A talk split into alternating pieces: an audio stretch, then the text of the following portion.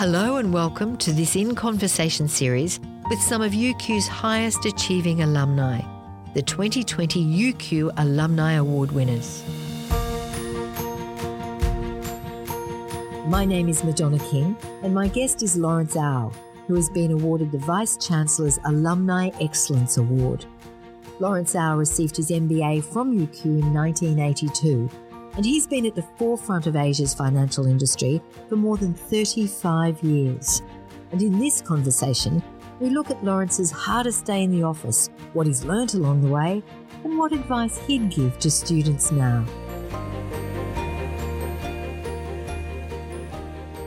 Lawrence, welcome. Thank you, Madonna, for the introduction. So, why did you come to UQ to do your master's degree? To be frank, cost was a major consideration because I could not afford the fees in UK and US. I didn't have a business background, but UQ uh, accepted me. I was so delighted. And so are we that you decided to come here. Is there something that you learned here at UQ that went beyond what you needed for your degree? Definitely. Spending that two years at UQ was really one of the major turning points of my life. First of all, is the study itself, um, doing an MBA that helped me to reset my career. But I think uh, the two year living experience in Brisbane and Australia really helped me to develop a lot of self confidence and change a lot of the perspective of my life. You say it changed your perspective. How do you mean? Let me give you a, a little example. I think it was the first month when I arrived in Australia. I saw a poster one day and it says, Life, be in it.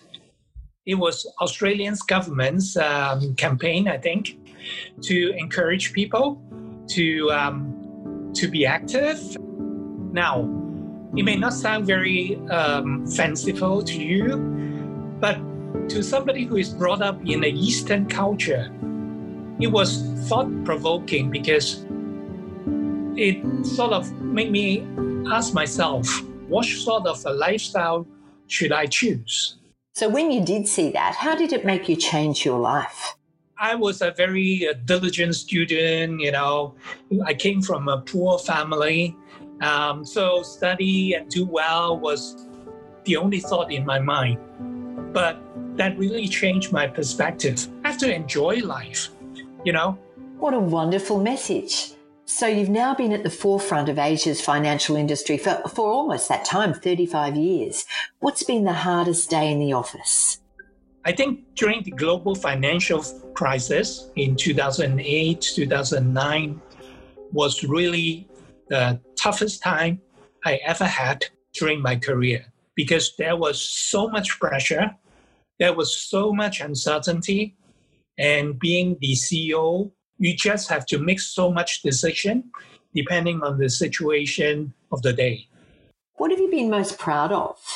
Oh, looking back, what I'm most proud of is the people that I've helped during the years, give them a little bit of push, a little bit of handholding during the process.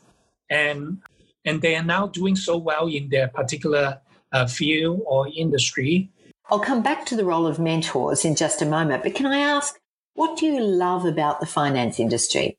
Well, for me, finance industry is, is such a wonderful industry in that there are so many changes, so many new uh, things coming up every day.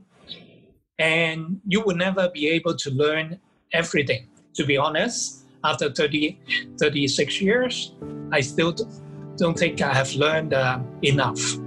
So I, I guess for anybody who want to be in the financial industry, I think always remember integrity and ethics are the most important thing.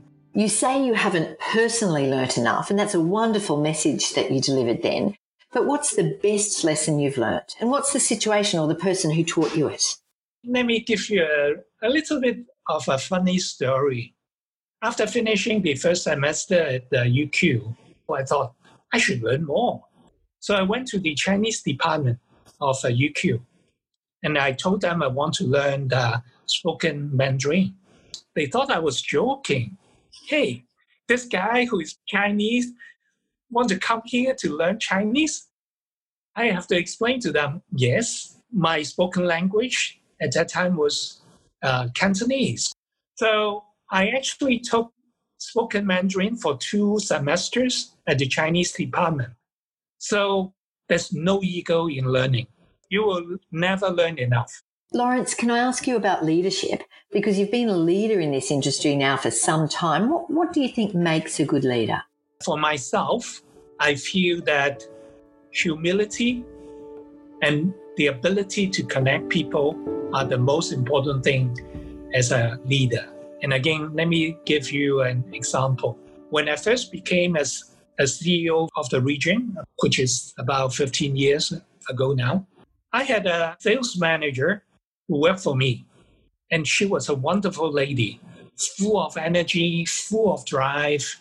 I really spent a lot of time with her and uh, discuss what she need to do at every step of the process. You know what? Nine months later, she tendered her resignation. I was completely shocked. Later, I learned she felt that I was too overwhelming as a, as a manager, as a, as a leader. And she felt that she has lost her confidence. So leadership is not so much about telling, it's about listening. Was that a difficult lesson for you to learn? Did, did you change your leadership style after that? Definitely, definitely. So that's why I said it's not about telling people what to do, it's about listening and then see how you can connect all the people around you so that you can together as a team pursue the goals and the mission of the company. You mentor some of those in their early careers. What do you think makes a good mentor? A good mentor needs to be a good listener. I am not a doctor there to give out prescription to you. A good mentor let you talk about your issues listen, ask questions to help you think through different aspects, and ultimately make your own decisions. In your career trajectory to, to where you are now, what have you learned about yourself? Um, okay. Obviously, you learn uh, some of your strengths, which you try to leverage on, you know, in terms of your career, and then uh, gradually become a leader. But on the other hand, the most important thing is to know your shortcomings. We all make a lot of mistakes. The important thing is how to uh, learn from most those mistakes and try to get yourself better. Yeah. You know, Lawrence, you've been a generous alumnus and you've been on the board of the UQ philanthropic campaign Not If When. But you've also been privately generous, including donating funds towards a vaccine for COVID. How has this pandemic changed your job? Now, I retired from uh, my uh, corporate career two years ago. So you have to then decide how can you make your time meaningful. You know, like uh, I've been learning wine because that's my passion. I'm now uh, f- trying to finish it by passing my final exam as a diploma student in wine. Uh, I've been mentoring uh, people, and I'm especially passionate about uh, mentoring social enterprises. If you could tell the young Lawrence Au something, what would it be? Learning is a lifetime process. What makes you different from others is how well you can learn because the world is going to change much faster, and uh, whatever you learn today will be outdated very quickly. So, the only way we can keep ourselves relevant is learning. That's the most important thing. So, what about all those students thinking of embarking on a finance degree now at the University of Queensland? What would be your advice to them? My advice to them is go in with an open mind and you have to truly believe the value of uh, banking and finance to help mankind and society. Lawrence Au, thank you.